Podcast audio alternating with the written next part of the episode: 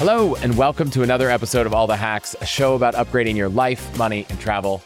I'm Chris Hutchins, and I am so excited you're here today. Our guest, Light Watkins, has over 15 years of experience as a meditation coach and is known for his unique approach to mindfulness, making meditation accessible and relevant to people from all walks of life. He's written several books on the topic, and for the past few years, he's been living out of a single backpack after giving away almost all his possessions, including a laptop, which led him to develop a concept called spiritual minimalism, which he discusses in his new book, Travel Light, and is something I found far more fascinating the more I dug into it.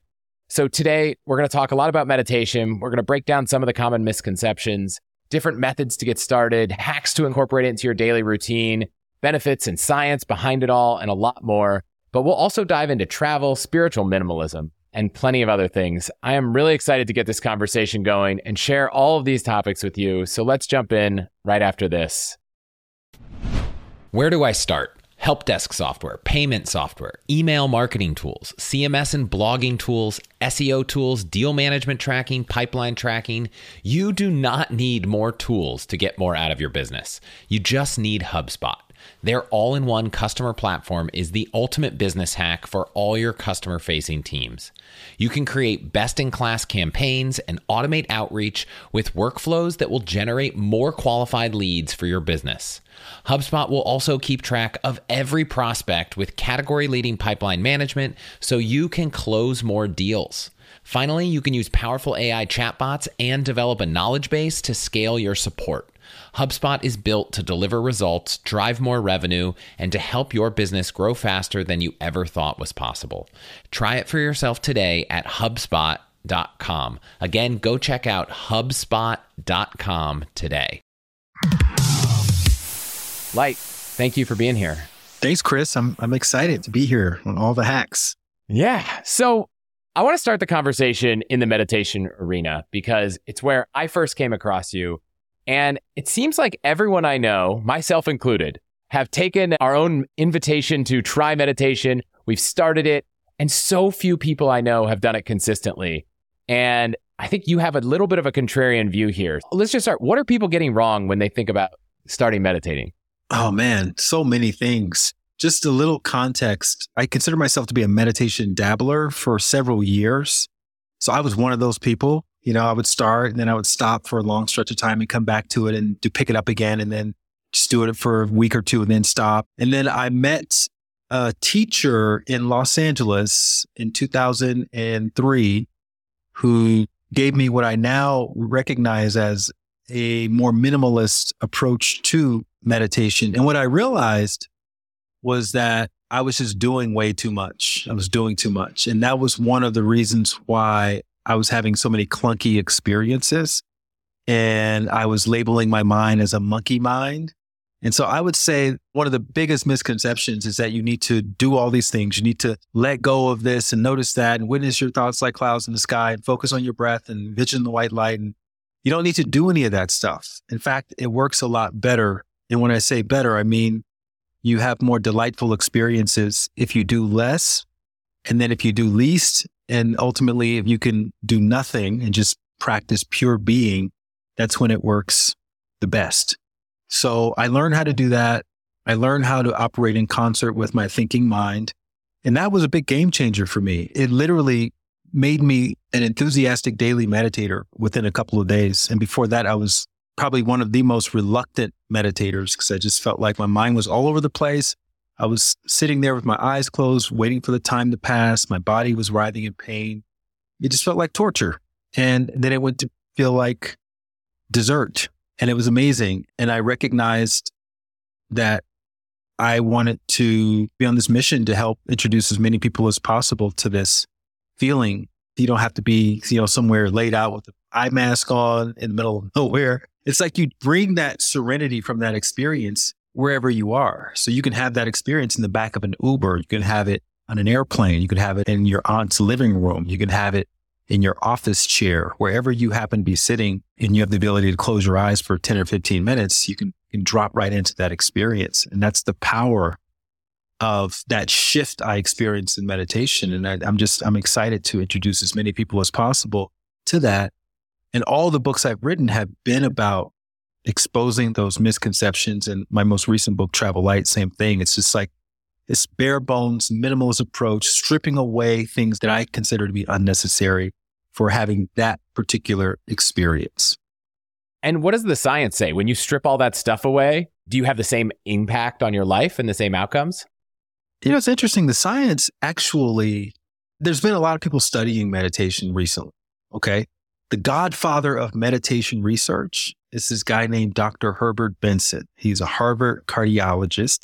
He studied the stress response for many, many years. He was one of Walter Cannon's proteges. Walter Cannon was the professor who coined the term fight flight reaction at Harvard. And Benson was tracked down by these meditators from the local Cambridge Transcendental Meditation Center because no one had ever really studied it properly. And this is like in the 19, in late 1960s, early 1970s. And he dismissed them. He said, No, I'm, I'm not studying you guys because back then, studying something like meditation would be akin to studying spirit animals now. Like, no serious professor is going to bring in people who claim to have a spirit animal into the laboratory and study them. But they kept coming back. They were persistent. And eventually he figured he had nothing to lose. And when he connected them to all the different measuring devices, he was shocked by what he saw. He basically, again, this is somebody who was probably one of the world's experts in the fight or flight reaction. He saw that everything that happens in the fight or flight reaction goes in the opposite direction during what he later coined as the relaxation response. He's the one that came up with the term relaxation response. He wrote a New York Times bestselling book about the effects of meditation called The Relaxation Response. And the reason why his research is relevant to this day is because back then they could test anything they wanted to. Nowadays, you can only test one or two things and there's got to be time apart and you can't stick rectal thermometers up into people and do all these kind of invasive measurements. Well, he was able to do everything. It was completely unrestricted. It was free range. and, and so he's got the most thorough results of anyone who's ever tested meditation. And so the relaxation response, according to his research, gets triggered by three essential things. Number one, you have to be sitting comfortably right? So we think about meditation and we think about it as someone sitting with their what? Back straight, shoulders back, chin up. Ideally with your legs crossed, maybe even with your fingers together. That's the sort of classical posture for meditation. But to trigger this response that he saw, where you go in the opposite direction of the fight flight, you have to actually sit with back support. You don't need to cross your legs. You don't need to hold your shoulders back. Even your chin can be dropping forward as though it looks like you're falling asleep, but that's not actually what's happening. Then he said, you need a passive attitude, passive attitude, which means the opposite of focus. Focus is an active attitude. You're trying to exclude experiences. You're trying to exclude the noise, the distracting thoughts, the distracting sensations, right? And you're supposed to be thinking about the fact that you're meditating. Well, you said, don't do that. Just let whatever your mind is thinking about come into the experience. And then third, you want some sort of anchor point to come back to, whether it's your breath, whether it's a mantra, whether it's a word, a sound, something that's actually soothing to you, something that is sort of like your happy word or anchor. And if you have the combination of those three things, you can have the most profound experiences in the meditation. And then if you continue exposing yourself to this state, this relaxation response over and over and over, eventually you can stabilize it. Your body can stabilize it. So this is another thing, another misconception that people have about meditation is that I can just meditate every now and again and I'll still get the benefits from it. But it doesn't work like that. It's kind of like working out, right? Let's say you just worked out on Tuesdays and Saturdays.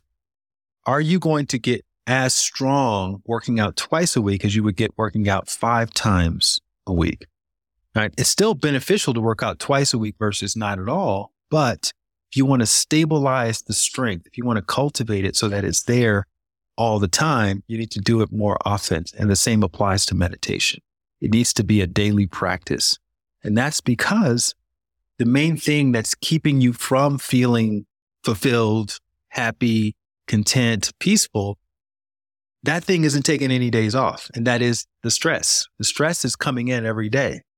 The stress is like P90X or, or something. It's like working on you every day. So in order to counterbalance that, you need to do the thing that is like kryptonite to stress, which is the meditation, because the meditation supplies the body with biochemicals that can dissolve the stress. You need to do that every day.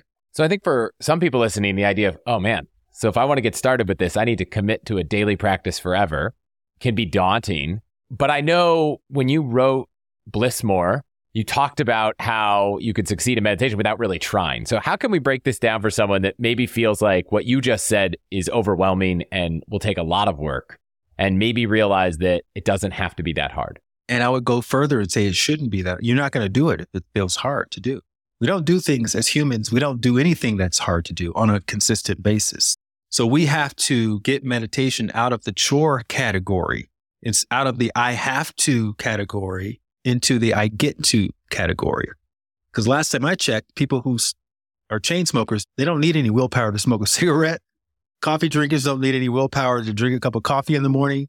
Sugar addicts don't need willpower to eat that muffin in the morning, right? They get up and they are craving those experiences because they have conditioned their body to become effectively addicted to those experiences. And guess what? Meditation can get there as well. So in order to get there, you have to learn how to do it in a way that feels legitimately enjoyable. Not that you're faking like it feels enjoyable. It has to literally feel like it's enjoyable. And there's like a couple of things that people do to spoil the experience.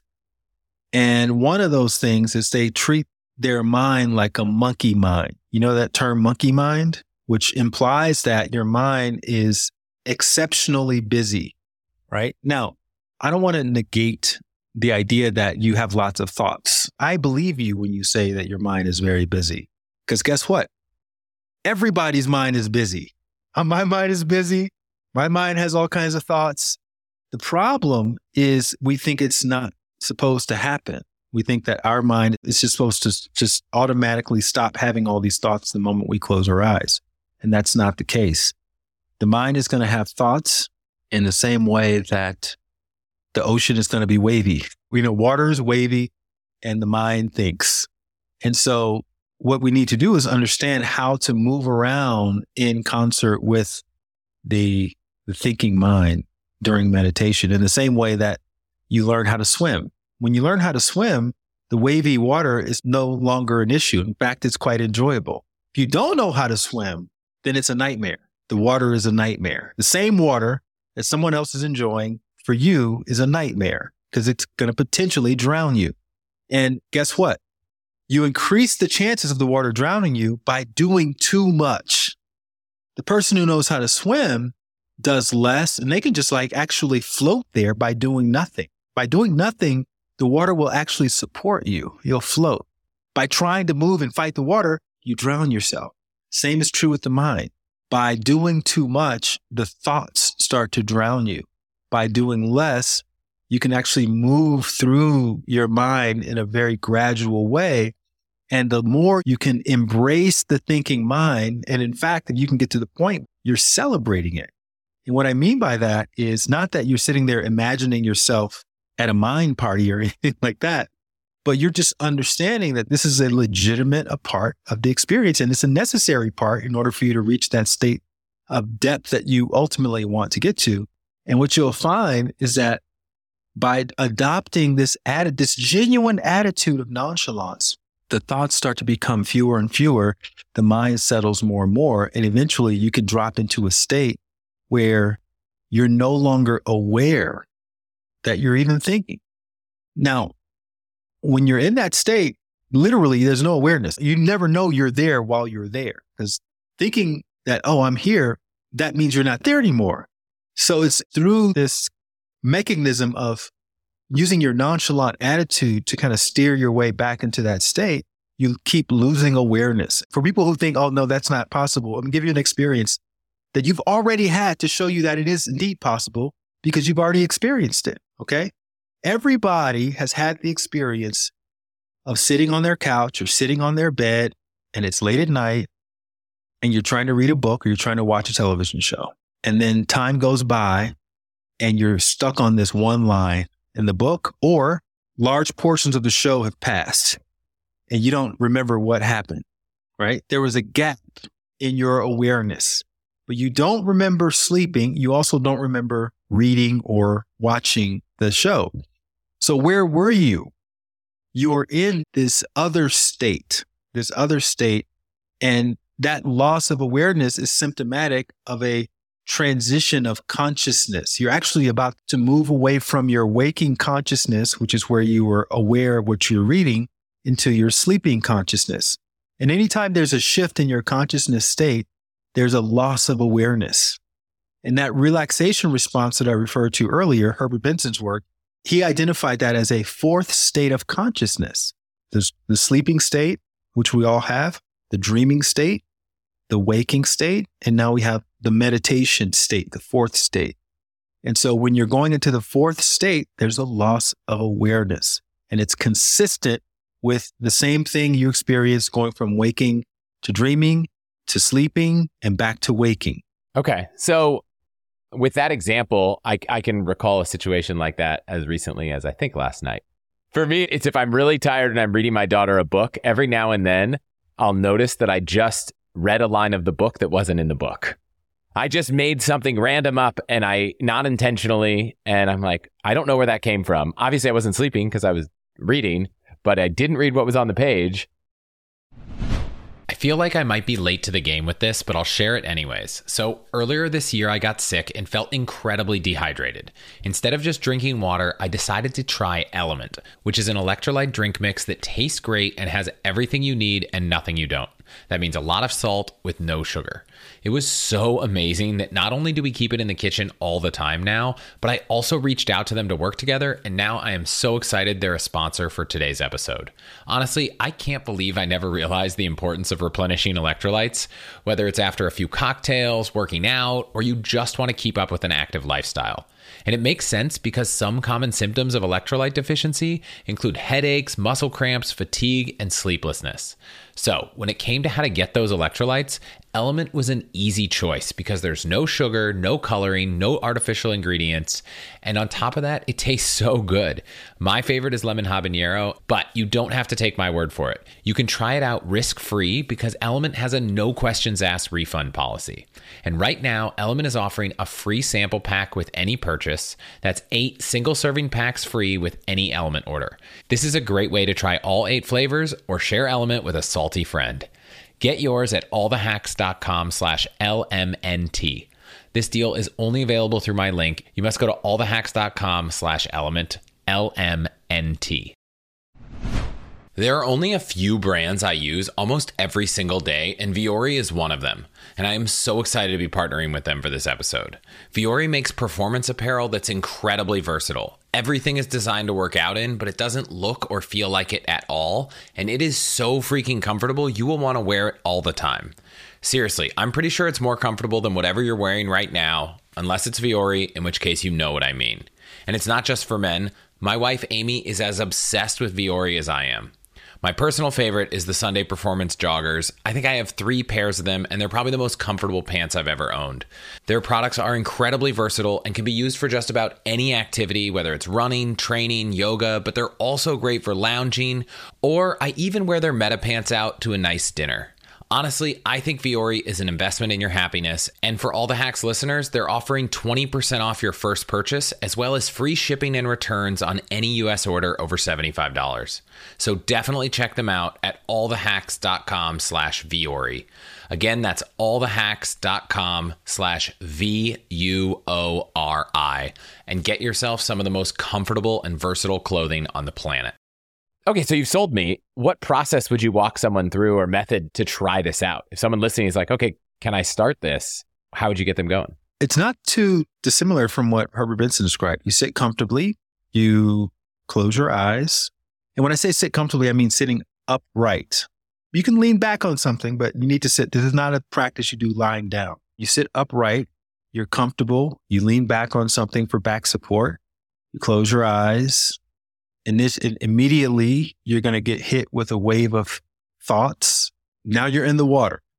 Okay. If you just treat your thoughts like you're in water, and the idea is not to fight the thoughts at all, not even a little bit. Don't judge them. Don't shame yourself for having them. Don't think that you have too many or too little or anything like that. It's just like just going into water. You know, sometimes it's a little bit cold or it's warm or it's a little choppy or it's there's an undercurrent. You may notice the quality of the thoughts, but you're not even trying to do that. It's just a natural inclination when we are moving into a body of water, right? So same thing with meditation. You may notice the texture of your thoughts or the color or the quality of the thoughts, but there's no judgment around the idea that you're in this body of thinking. And you give yourself some time to just kind of acclimate, right? Eyes closed. And then you just start to literally do less. You start to literally do less. You start to just shift away from the tendency to control the experience, which is what we all have in the beginning, to this idea that, oh, okay, well, I'm just going to enjoy it for whatever it is. I don't have any expectation. I don't have any anticipation of any kind of result. And you have some sort of timing device that you're using to track how much time has gone by. And whatever you said you were going to sit for 10 minutes or 15 minutes, you just have that experience and then keep peeking at the clock whenever you are curious about the clock. No judgment around how much time is passing. And then eventually you'll see that 10 or 15 minutes have passed and then you slowly come out. And I mean, I break all this down in my book, Travel Light. There's a whole 10 step process, but that's essentially what it is. If you want to use your breathing as a sort of anchor point to come back to, if you are aware that you're meditating, but you're just thinking about taxes or you're just thinking about dinner or something like that, you come back to your breathing. But guess what? You're going to go right back to your dinner thoughts or your to do list, and that's fine too. It's not about trying to keep that stuff away. It's, it's about seeing that all is a part of the experience. So most of it is just your attitude, really, at the end of the day. Let's say you're sitting down, you're thinking dinner. Oh, what am I going to make for dinner? Would you try to encourage someone to maybe say, I can think about that later, or just think about it? Think what you're going to make for dinner. Make the mental grocery list of what you need to buy, or acknowledge that you're having that thought and that you can come back to it. They seem like two paths you could take. Okay, this is an interesting point. When you say come back to it, right? Where are you going to go when you say come back to it? Okay, I'm going to come back to this thought. Where are you going to go? Some other thought about something else. so you may as well just indulge yourself. This is a practice of indulgence. Indulge yourself in whatever's happening and just know that you can't screw it up, really. So the more you practice this lack of resistance, the deeper you will set yourself up to go in the meditation. And eventually, again, as you go deeper, just like when you were reading the book to your child, you're never going to know the part where you drop off the abyss and you lose that awareness. And if you look for it, it's not going to happen. You're sitting there going, okay, I want to lose awareness now. When am I going to lose awareness? I can't wait to lose awareness. You're going to be aware the whole time. So you legitimately want to be just indulgent in whatever you're thinking about. And then without even realizing it, you'll drop off. The time will start going by faster and the experience will feel really good. And you'll be one of those meditators that you don't want the time to end.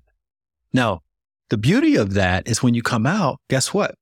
You'll have a more orderly thinking because the mind has this beautiful way of organizing the things that are most important, second most important, third most important. You'll start to make connections between things that seem to be unrelated.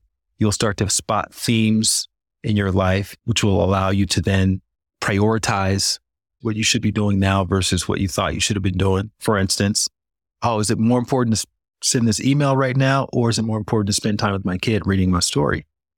A lot of people are confused about that. And a lot of people may say, oh, the email is more important, or spending time with my kid is more important, right? And it's not to say that spending time with your kid is always the most important thing. Sometimes I can imagine scenarios where sending that email is more important, or you won't have a house to read a story to your kid. But you have to be able to discern that without putting too much thought into it. Because as I talk about in, in Travel Light, the heart voice is your internal GPS that a lot of times we'll hear, but we'll ignore in ways that we would never ignore our actual GPS in our phones when we're trying to get somewhere. It'd be ridiculous to ignore it. Every now and again, we do it because it just, no, this can't be the right turn.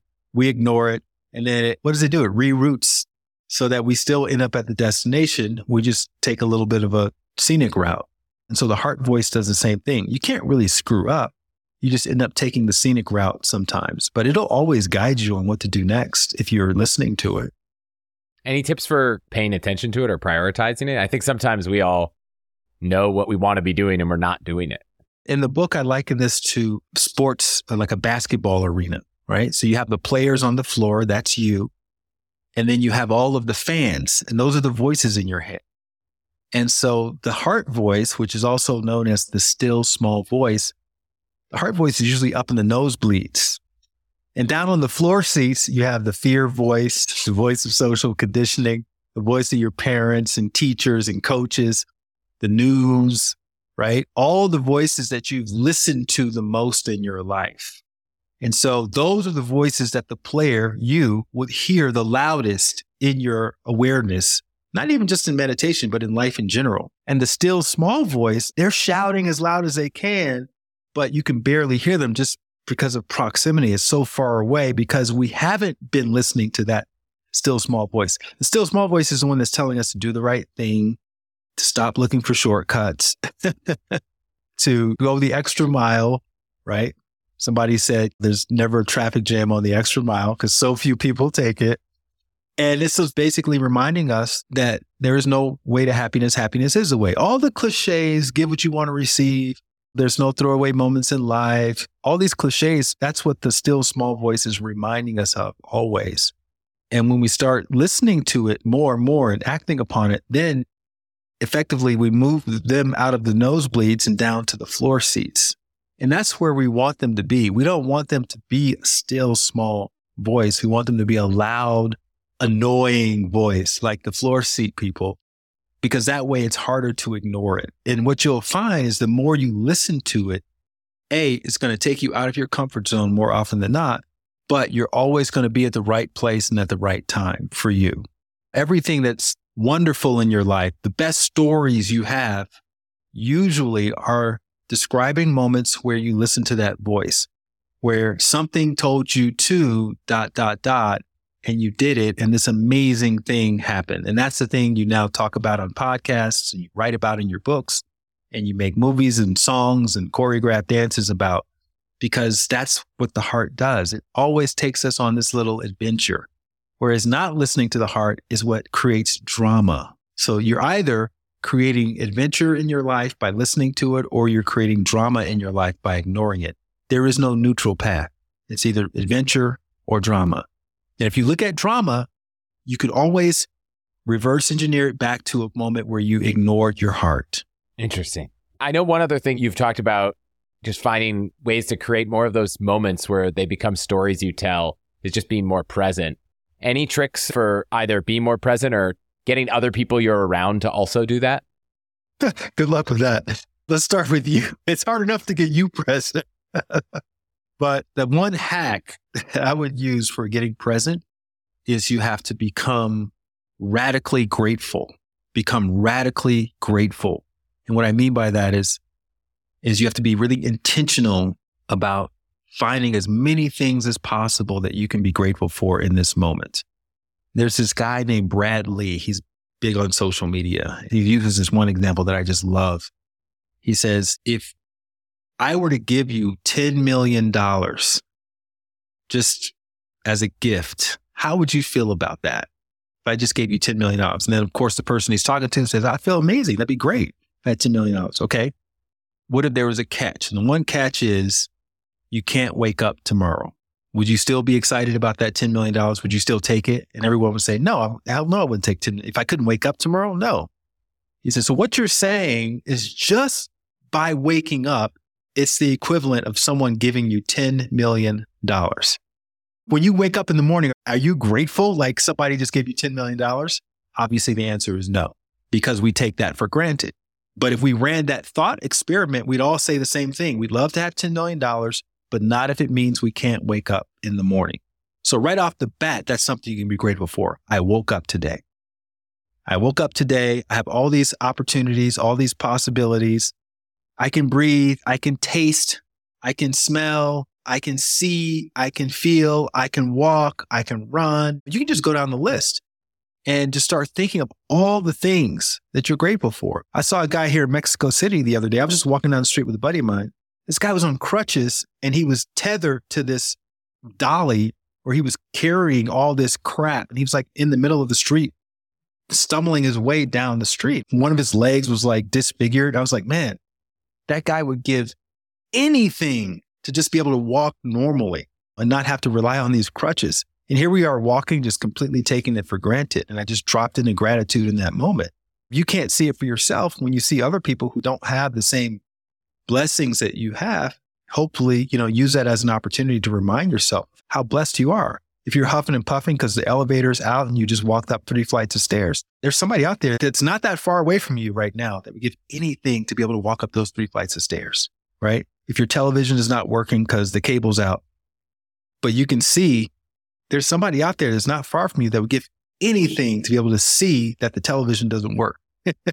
so, you know, just radically dropping into gratitude will get you right into that present moment. And then from the present moment, you'll be able to see other things, other opportunities that are hiding all around you.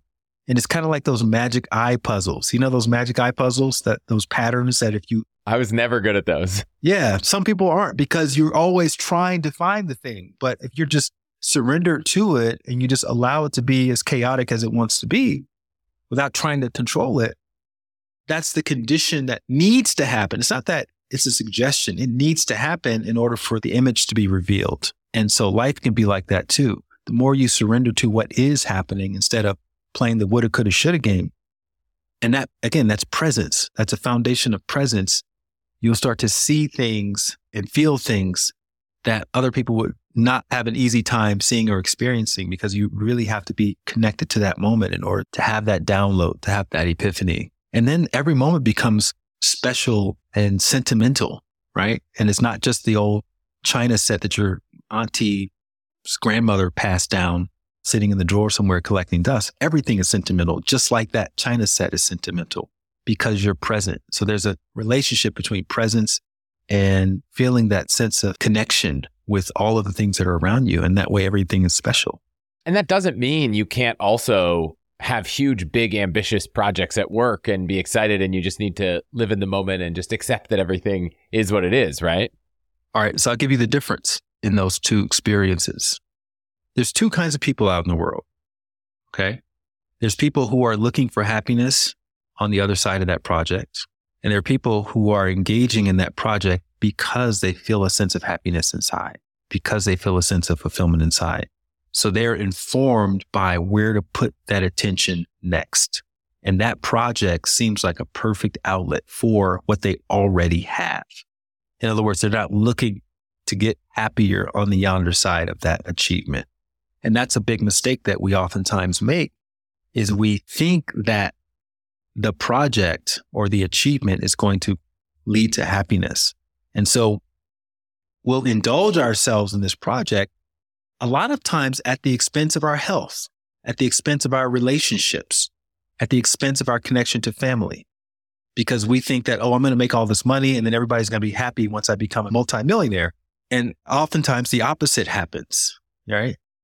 Starting with you. If that was true that achieving things would make you happier in a lasting way, then think about it. You would still be as happy as you were the day you walked across the stage to get your high school diploma. Remember that day? How happy you were? And the day you got your first real job? And the day you got the promotion? And the day you got your Tesla? And the day you moved into the nice house? Right? There were these spikes of dopamine and joy and serotonin. But then after a week or a month, you settled back into wherever you were before you achieved the thing. And that's kind of how it goes. And so the whole spiritual perspective is that happiness is not found outside through achievements. It's found inside through cultivating it with your inner work, practices like meditation, practices like gratitude, feeling more present, more in the moment. And if you do that, then not only are you going to have the spike of joy, but it's going to become stable at some point. And it increases the baseline level of fulfillment, contentedness, peace, and joy. And the way you know it's happening is that you need less and less to feel content. You're able to let go of control more and more to be present.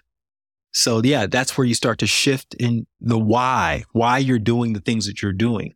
It's not to try to get happy. It's because you're happy. That's why you took this job. That's why you dated this person. That's why you're engaging in this particular project. And everybody else on the outside may not understand why did you give up being an investment banker to work at a homeless shelter, right? That's what felt aligned with the happiness that I have inside. And that's how I wanted to contribute. And so you were feeling like your soul was being sucked in the investment banking situation. And in the homeless shelter, you're lit up inside. And then what ends up happening is because you're so engaged and present in that homeless shelter position, somebody notices. And then they tap you to become the head of social workers in that city and then in that district and then in that state. And then next thing you know, you're on some panel in the White House helping to engineer legislation around that work because you're the one that's obviously so engaged in it. And that took a leap of faith away from something that you thought was the higher paying job, but actually compared to how it was making you feel inside, it was the lower paying job. And the surface level, lower paying job was actually the higher paying job because it lit you up more. And then it ultimately manifested in you making five times more because now you're a thought leader in that space. You're on the keynote circuit. You're writing books about it because you are so passionate about that work. And that's what we need to understand is that again, the heart is already guiding you, but it's always going to take you out of your comfort zone and into your growth zone. And that's exactly where you want to be because that's where you need to be in order to stretch into the potential to fulfill that vision that you have for yourself. I've even found that maybe the role at the homeless shelter in this example doesn't turn into the thing at the White House that's so much more lucrative for you. But maybe it puts you in the right state of mind to find another project that you start that becomes that. Whether it's researching investments, comparing performance, trying to read up on the news, or looking into a company's financial statements, it seems like there is an unlimited number of places to get your information. But my go to site for all things investing is actually the same site I've been using for over a decade. It keeps getting better and better and also happens to be our sponsor today, Yahoo Finance. Whether you're a seasoned investor or just getting started, Yahoo Finance has all the tools and data you need in one place. Well, actually two places because they also have a great mobile app. You'll get a holistic view of the financial news cycle, including breaking news, original editorial perspectives, analyst ratings, independent research, customizable charts, and so much more. It's probably why they've been trusted for over 25 years and by over 90 million users each month who are working towards their own financial success. So, for comprehensive financial news and analysis, visit the brand behind so many great investors, yahoofinance.com, the number one financial destination, yahoofinance.com. That's yahoofinance.com. I've heard too many stories from friends, family, and even listeners about identity theft and phishing scams causing so much pain and hassle, and it's just not something I want in my life. And I feel like we have the right to stay private and protect our personal data. One of the biggest reasons a lot of this happens is that there are dozens of data broker sites out there selling and sharing our personal information online. When I first looked up our family, there were hundreds of pieces of our personal info out there, but thankfully I started using Delete Me to automatically get all of our personal data removed from the web, and I am so excited to be partnering with them for this episode. Delete Me is an amazing service that will not just find and remove your personal information from hundreds of data broker websites, but they'll continuously scan for new data that shows up and get that removed as well.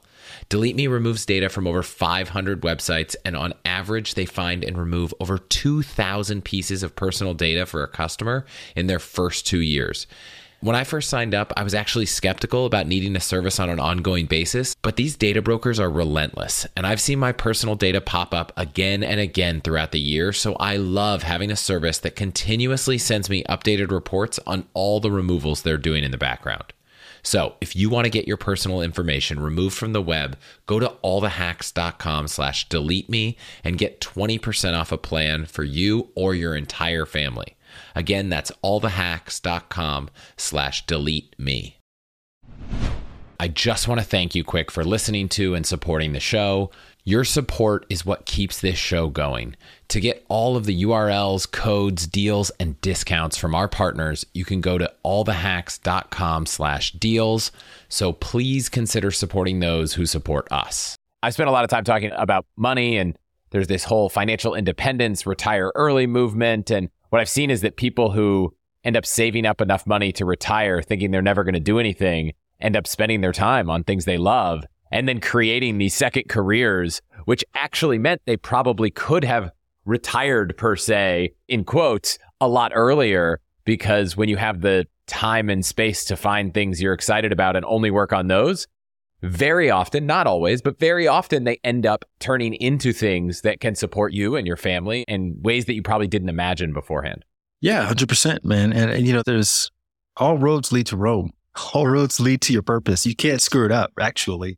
So even if you stay in that investment banking job long enough, eventually it'll become so painful if it's not aligned. Sometimes it's aligned, you know, and you end up again like somebody like Jamie Dimon and you're creating policy or at least influencing policy that could be bringing economic empowerment to certain communities and things like that. Or you're writing about it or you're speaking about it.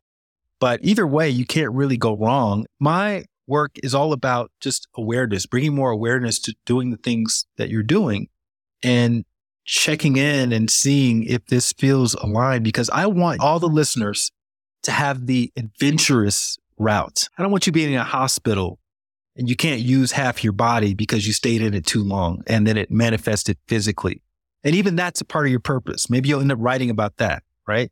But that's not the more enjoyable path. the more enjoyable path is the path of the unknown where you're choosing this consciously. You're choosing, I'm going to leave this and I'm going to do this other thing because it lights me up inside.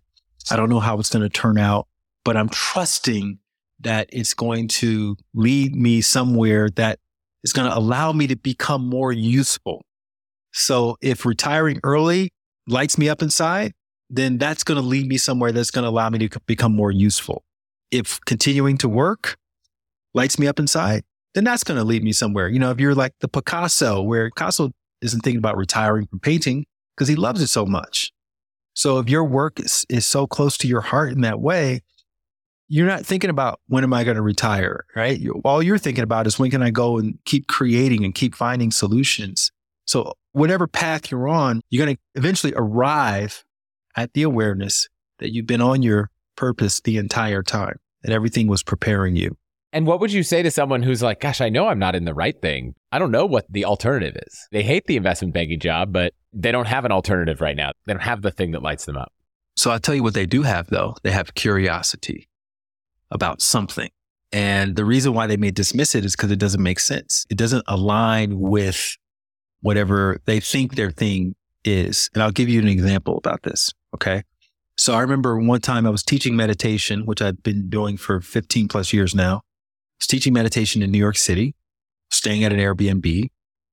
And I'm thinking, you know, it's my dream job. And I just want to get as many people as possible into these meditation trainings and expose people to this knowledge. So I'm walking through Union Square one night, which is in the middle of Manhattan, on my way back to my apartment after teaching a class. Something tells me to go to Barnes and Noble, which is at the north end of Union Square, and to get a Rubik's Cube and to learn how to solve it. Just out of the blue. Like again, it's 10, it's 945 at night. I get this intuitive hit and then it, immediately I started thinking, well, it's almost 10 o'clock. They're probably closed. I'm kind of tired. Just want to go home. But again, I had been doing so much inner work that my still small voice now became the loud, annoying voice. It was like, get your ass up in Barnes and Noble right now. Get that Rubik's Cube. Hurry up before they close. So I'm like, okay, fine. So I go and I get the Rubik's Cube because I spent a lot of time in that Barnes and Noble. So I knew where the toy section was and they had one Rubik's Cube left. I paid for it. I was like the last person in the checkout lane before they closed. And I get home and my friend calls. This is my friend who I talk to him about money and all that all the time and business strategy. And he goes, What are you doing? And I said, I just got a Rubik's Cube and I'm learning how to solve it. He goes, What? I said, Yeah, I got a Rubik's Cube. He goes, What are you doing playing with the Rubik's? And he starts giving me all this litany of reasons why I need to put the Rubik's Cube aside and spend that energy on more productive things. So this isn't the first time I bewildered my friends with my weird, quirky interests. So I just kind of ignored it. And I went on Google and I researched how do you solve a Rubik's Cube? I had no idea. Turns out there's an algorithm to solving the Rubik's Cube. And you just have to memorize this sequence and you can solve a cube. I thought you had to be a genius to solve a Rubik's Cube. It turns out that's not how it works. So I started going through the sequence and mastering the turns. And it took me about three days to finally learn how to solve the Rubik's Cube within a few minutes, which is the most amazing thing. If you're ever on a New York subway and you pull out a Rubik's Cube and you start solving it, it's incredible. People are like gawking at you because they think you're a genius, but you're not a genius. You just learned the sequence. So, anyways, I'm bringing this Rubik's Cube with me everywhere I go now because it's like a little party trick. and then it dawns on me one day that the way you solve a Rubik's Cube, which is how everybody solves it, you solve it in rows. You start with the bottom row, the middle row, then the top row, and then you do some more turns and the whole thing gets solved. The way that works is very similar to the way meditation works. It works in essentially in levels. So the base level is like rest gets restored. And then from there, your immune system comes back online and then your reproduction system comes back online and then your hormonal balancing system the endocrine system comes back online etc and then the whole thing comes back into balance i never would have guessed that there was a connection between a Rubik's cube and meditation i was so curious about it that i decided to make a video this is back in like 2006 or 7 so there was this new website, newish website, YouTube. And I was like, I'm going to do a YouTube video, my first YouTube video. And I got my point and shoot camera. There were no smartphones. And I turned my living room in Venice, California into like a little makeshift studio.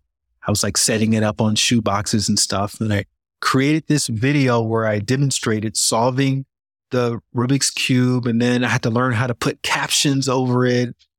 And that video, I uploaded it it went viral. And people in the meditation community started sharing it like wildfire. And guess what? More people came to learn meditation. The thing that I wanted ultimately, my heart voice knew that that's what I wanted.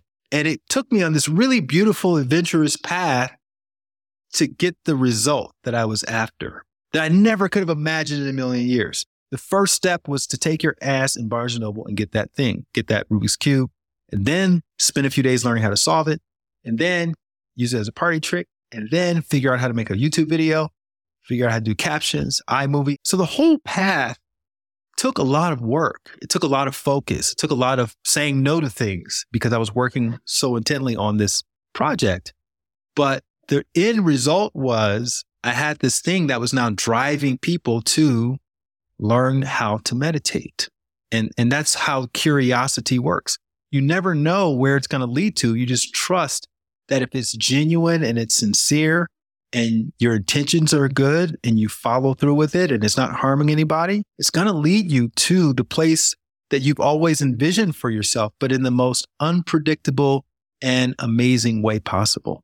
So the answer, I guess, is if you don't know what you should be doing, just follow the curiosity and see where it goes follow the curiosity. That's the gateway to your purpose. I say in the book, you don't have to ever worry about your purpose. Just follow your curiosity and your purpose will find you. I love that. That's the hack. That's the hack to finding your purpose is follow your curiosity relentlessly. No judgment. And just see where it takes you. You mentioned meditation a few times and it brought me back to a few questions I didn't ask and I want to come back to because I think it's important. I know a lot of people are thinking there's a lot of things I could do to make my life better. I could start eating better. I could start exercising. I could be sleeping better. How would you weigh those things, right? If someone's trying to decide they're not exercising now, they're not meditating, they're not sleeping well, all these things. How would you prioritize which one is the higher order impact on your life? That's a great question. Okay. So here's how you want to look at it. You need a key habit. Okay. So let's say you choose exercise. You decide I'm going to go to the gym like clockwork every day. Is going to the gym going to make you want to be kinder to your family? Maybe, maybe not. Is going to the gym going to make you want to sit down and meditate? Maybe not more than you did before. Right. So then, okay, maybe I can eliminate the gym. Okay. What about eating healthy? Is eating healthy going to make me want to go to the gym? Hmm, maybe, maybe not. Is it going to make me want to be nice to my family? I don't know. Is it going to make me want to be more purposeful in my life? So you can keep going down the list. And what I've found is that actually meditation is probably one of the best key habits because it gets rid of that one thing that makes you not want to go to the gym, which is stress, that makes you not want to eat healthy, which is stress, that makes you not want to be nice, which is stress, that makes you not sleep well, which is stress. So stress can be tied to most of the bad habits that we have in our lives. When you can eliminate stress by exposing it to its kryptonite, it's not that meditation is the Superman. Meditation will help manufacture endogenous chemicals such as serotonin, dopamine, and anandamide, and all the bliss chemicals, oxytocin, that melt stress away inside of the body. And when you have a body that is freer of stress, then you naturally feel more inclined to do the other things that you know you want to do in order to have the best life possible. The other thing about it, and this is potentially even more important, is that meditation is it's like Wonder Woman's lasso. when she lassos somebody, her superpower is that lasso forces them to tell the truth. Meditation is like a truth serum. It's really hard to bullshit yourself when you're meditating every day. It's hard to lie to yourself about what you are going to do, what you're not going to do, and walk around pretending that things are the case when they're not the case. And you find yourself having more moments of boldness, more honest conversations. You're calling yourself out more about BSing yourself. And that also plays a role in you forming good habits because you're now able to say, okay, I know I'm not going to wake up at six in the morning to work on my memoir. So maybe I need to institute some other sort of system that's going to put me in a better position to do that. And maybe that requires getting some accountability. Maybe I need to drop money on a coach because that's what I really pay attention to is when I spend money on something. And so you do that and that's your path, right? It's different for everybody, but I think the thing that's lacking for most of us is honesty. We're lying to ourselves about what we think we're going to do. Our intentions are great. We have the best of intentions. It's just that we don't have any history of evidence that we're going to actually do these things that we're telling ourselves we're going to do. And if we're honest with ourselves about that, then we can put ourselves in a better position. And there's a million ways to do that. Is there a length of time you think someone needs to, at a minimum, kind of commit before they feel like they might be able to check in and see some benefit? Obviously, if you just meditate one time for 15 minutes, you're not going to see a ton of impact on your life. It's less about time and more about understanding what you're doing. If you don't know what you're doing, even two minutes is going to feel like a torture, a, a nightmare. But if you know what you're doing, 20 minutes is not going to be long enough. You're going to want to go longer than 20. So, provided that you know what you're doing, then you want to do about minimum 10 minutes, maximum 20 minutes.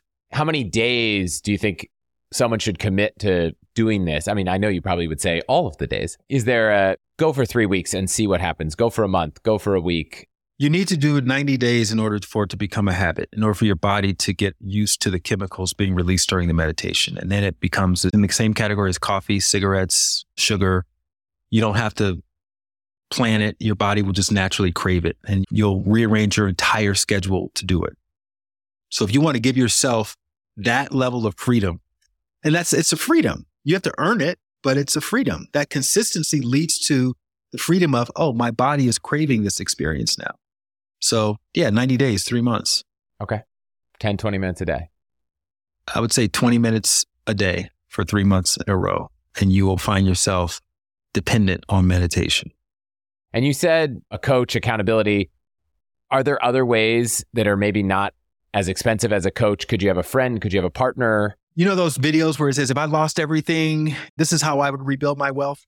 If I lost all of my experience in meditation, what I would do is I would get my book Bliss More, which is my How to Succeed in Meditation Without Really Trying book. I would read that book and I would listen to the audio of that book, which will be an investment of about 20 bucks. And I would do everything that that book tells me to do, which is essentially to adopt that nonchalant attitude and to be consistent for 90 days. And it helped, you know, there's all kinds of questions that everybody and their mother has had with meditation. Should I be focusing my breath? Should I use crystals? Should I do it at this time? Should I do it right before bed? Should I do it right after I eat? All those questions are answered in that book and it'll give you the playbook for getting a practice started. And then once you start to get enough positive experiences, maybe you want to take it to the next level where you, you actually go and study with somebody. What gets unlocked at these levels when you start to study with someone else? Do you get more out of it? Oh, 100%. Yeah. It's like learning how to swim from a book. I mean, technically you can do it. They'll tell you, okay, you need to torque your body here. You need to elongate. You need to move. There's nothing like having a teacher watch you swim and give you real time feedback and give you drills and answer your questions in real time. So having that verification and validation of technique and form and experiences can really accelerate your enjoyability factor when it comes to meditation. Otherwise, you're kind of reinventing the wheel every day. Okay. I think we covered a lot of things. The one thing we didn't talk about, which is funny because I think travel is a very common theme of the show. I love to travel. We have whole episodes about places. And one of the things that, as you were talking about purpose and happiness, it made me realize you only have a backpack. I said that in the intro, but for people that don't know, I don't mean you have a backpack. I mean, like all of your worldly possessions fit in a carry on, a small backpack. And I realized it's not that you thought getting rid of your possessions would make you happy. It seems like you realize you're already happy without them. Why have more? But talk a little bit about the transition to so few things and what that's unlocked for you. Yeah, people ask me, when did you start becoming a minimalist? And what they're expecting me to say is that, oh, I became minimalist on May 31st, 2018, when I moved out of my two bedroom apartment in Santa Monica and into my carry on bag, which was the first apartment I had was my carry on bag. And then a year later, I downsized into a backpack when I realized I had too much stuff. But the real answer is I became a minimalist in 2003 when I started taking my meditation practice seriously because what that did was it helped me to create internal space. And it's the internal spaciousness, AKA fulfillment, that genuine sense of fulfillment that allowed me to become more and more unattached to things going in the way that I thought that they should have gone in. And if you think about it, the listeners can run this thought experiment. I want you to think about the last time you suffered, the last time you experienced suffering and let's just keep it really light, emotional suffering. Okay. Not like you got hit by a car, but just emotional suffering. I guarantee you it was for one of two reasons. Either something didn't happen in the way that you thought it should have happened, or it didn't happen in the time you thought it should have happened in. So all suffering, not pain, but suffering, which is the soundtrack on top of pain, all suffering leads back to some expectation. And that expectation is tied to our past because we've learned, we've been conditioned to believe that something needs to happen in this amount of time or it needs to happen in this way. And maybe we've experienced pain throughout the years that has helped to hardwire that expectation. And if it doesn't happen today or tomorrow in the way that I think it should happen, then I'm having a bad day. And that's what makes a bad day is, is a day that we can't adapt to change. It's really that simple. And a good day is a day where we may be experiencing lots of demands and lots of pressures, but we're moving through it. We're navigating it successfully. We're adapting to it. And that feels good. There's a feeling tone that comes from that when you have a day full of demands and you're just hitting every single one. You're moving through them. You're learning things. You're present. You're engaged. And if you have a string of those kinds of days, then that leads to a successful life.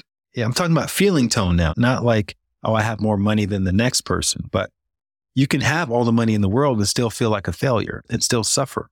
Or you could be in a situation where you just have a modest amount of money, but you've adapted to the changes in your relationship successfully. You've adapted to the changes in your family dynamic successfully. There was a storm in your area and something happened to your house. You adapted to that successfully. And every time you are able to successfully adapt to something, you get gifted with some insight, some perspective that allows you to help others, to be more useful in the world. So maybe you wrote something, you started a blog, you started a podcast, you helped people in some way. And that comes with its own sense of gratification and fulfillment. And so you keep that happening from all sides. And that's what a successful life is at the end of the day. So obviously practices like meditation are helpful for that because it allows you to just be more present. But then it's not enough to just solve everything. You still have to be the best version of you out in the world, whatever that looks like.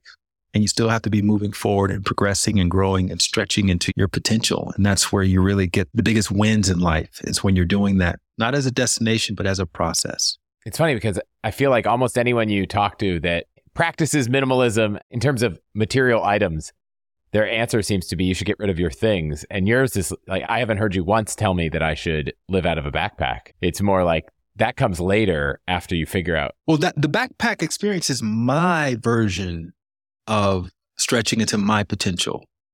So I'm not ever telling anybody else to do that, but you have your version of that. And your version of that may be starting the business, starting the podcast. It may be starting the garden. It may be volunteering at a homeless shelter. It may be something that stretches you, something that's a little bit uncomfortable, right? And that's what the backpack thing was for me.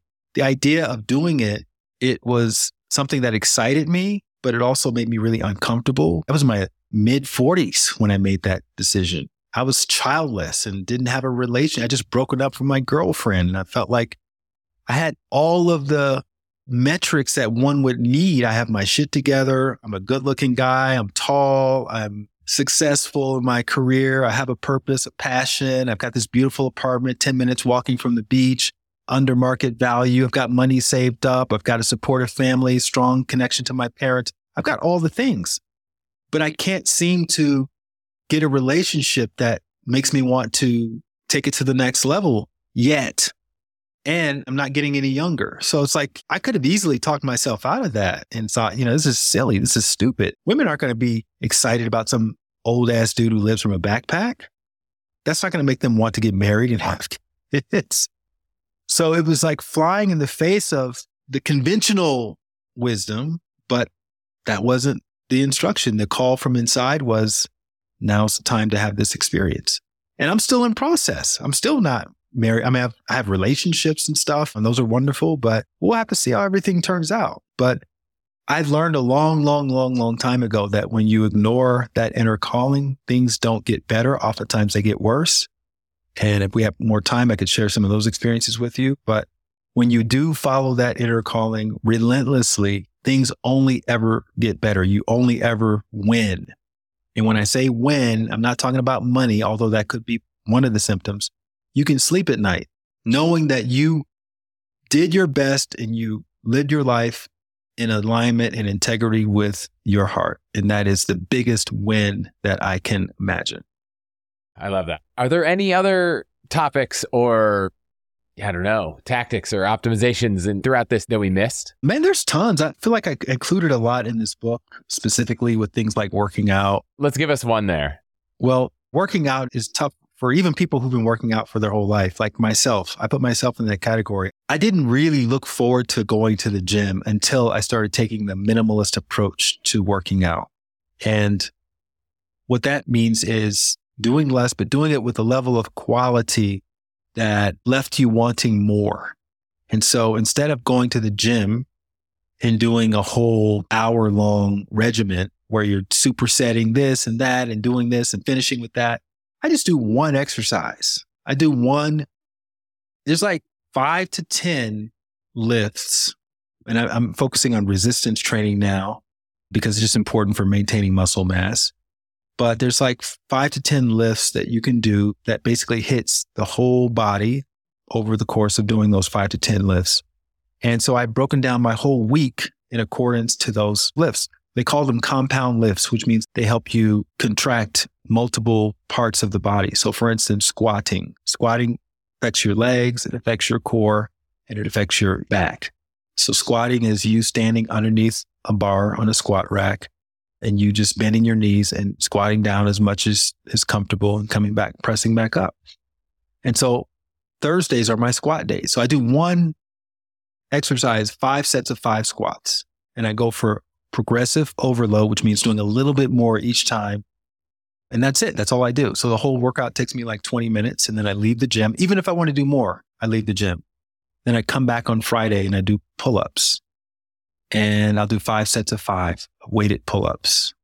And then I'll come back on Saturday and I'll do arms and like that. Mondays are bench presses and Tuesdays are deadlifts. So I have something for each day. And then what I do is I do affirmations instead of counting down reps. Instead of going five, four, three, two, one, or one, two, three, four, five, I'll do an affirmation. An affirmation is a positive saying that helps to integrate something that you want to experience in your life. So, for instance, you could say, I am perfect, whole, complete. I am perfect, whole, complete. That's an affirmation.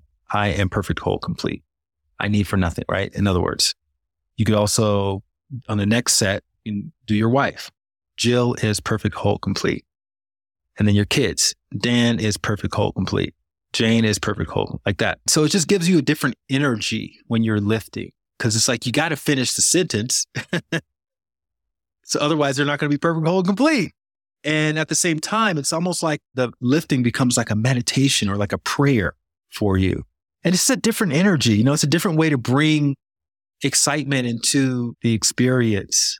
And you did something useful for other people. So it just checks a lot of boxes, which is what I mean by spiritual minimalism is doing more with less.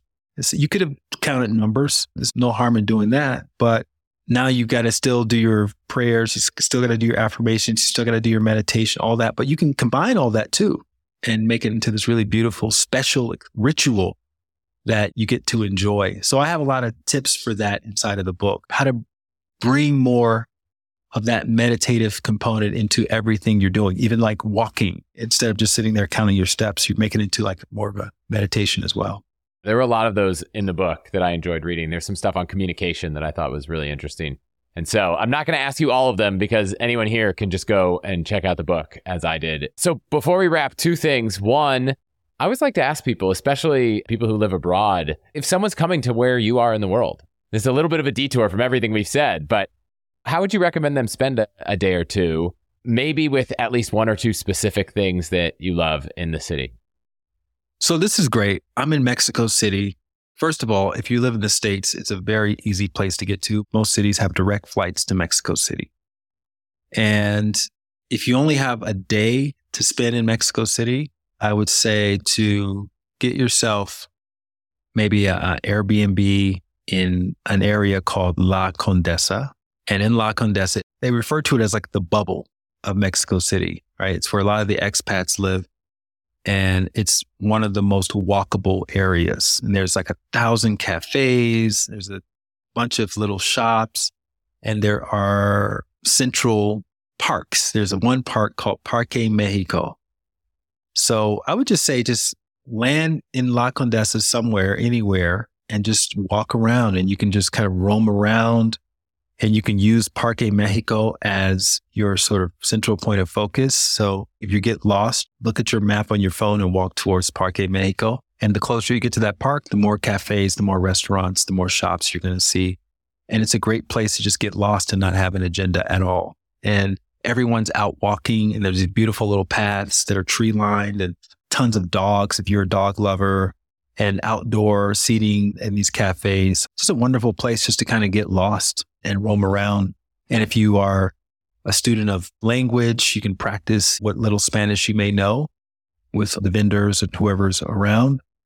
And you're going to stumble upon some wonderful food and some really charming little shops and lots of street vendors and things like that. Whatever you do, don't drink the tap water. Don't brush your teeth with it. Just use bottled water for that. You can drink tap water at the restaurants because they filter it. I will say, I think there's one actually right near the park I think that El Moro is a churrascaria or churrea. I can't remember the way to pronounce it, but they have amazing churros. And I'll push you to give one recommendation if there's a place you like to eat if someone's looking for a snack. Place to eat here in Mexico City, I would say. All right, so it's a small little cafe, but they have a little something for everybody. It's called Canopia. Canopia, C A N O P I A.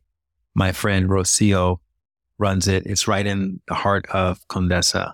and it's a beautiful little place, really eclectic crowd. They're open all day long. It's like a nice little wine bar vibe at night. It's a nice little sort of lunch, breakfasty type of spot during the day. So I would say check out Canopia. Love it. Thank you. Okay. We talked about the book Travel Light. It's out now. By the time this comes out, check that out. Bliss More for meditation, everything. Where else can we send people? You can find me on the socials at Light Watkins, and you can also find me at lightwatkins.com. And the podcast. Podcast is The Light Watkins Show. So I would say the website, lightwatkins.com, is the portal for everything that I'm doing the books, the podcast, the online community that I have, and everything else that I'm doing, the retreats that I'm doing. Awesome. Well, thank you so much for being here. This is awesome. 100%. I really enjoyed the conversation. Thank you for having me. I really hope you guys enjoyed this episode. By the time you are hearing this, hopefully I've already gotten my meditation practice going, and I'm really excited to see if I can finally make it stick by making it feel like a lot less work. Outside of that, I hope you all are enjoying your summer. I'm so grateful that all of you are here listening and supporting the show. I can't tell you how much it means to me.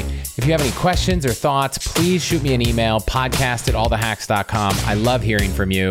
And if you're one of the few who hasn't left a review on Spotify or Apple Podcasts, I would greatly appreciate it. It means the world to me. Thank you so much. See you next week.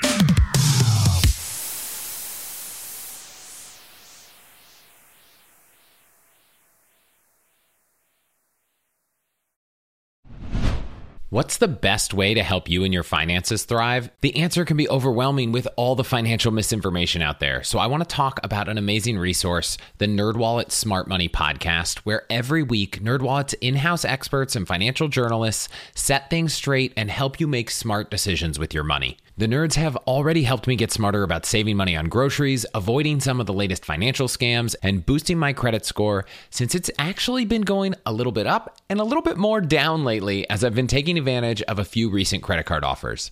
They also explain the real impact that the latest financial headlines could have on your life so you'll get the clarity you need to make smart decisions with confidence. Weekly financial check ins with Smart Money help you spend more time doing what matters and less time worrying about what doesn't. Let NerdWallet's trusted experts untangle today's web of financial misinformation. Listen to NerdWallet's Smart Money podcast on your favorite podcast app. Future you will thank you.